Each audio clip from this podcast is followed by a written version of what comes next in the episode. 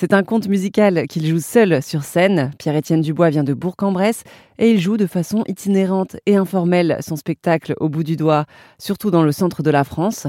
Entre théâtre et musique, ce spectacle raconte la vie à la ferme en Bresse. Je suis en ligne avec Pierre-Étienne Dubois pour Airzone Radio. Est-ce que c'est un hommage à votre grand-père finalement ce spectacle?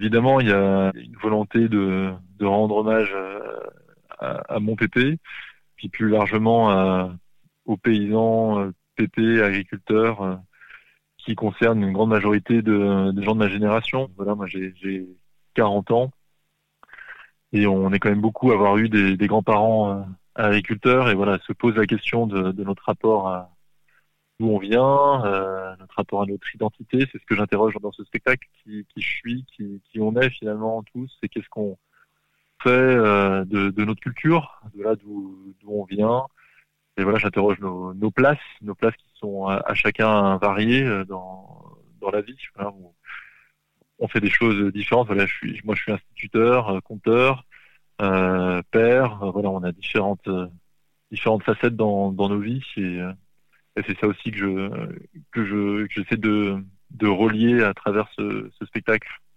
par rapport à là d'où je viens, ce que je suis aujourd'hui. Et j'essaie de questionner chaque spectateur par rapport à là, lui, d'où il ou elle vient et euh, où elle est aujourd'hui, à quelle place elle est. Le propre d'un conte, à la base, je crois que c'est d'être lu.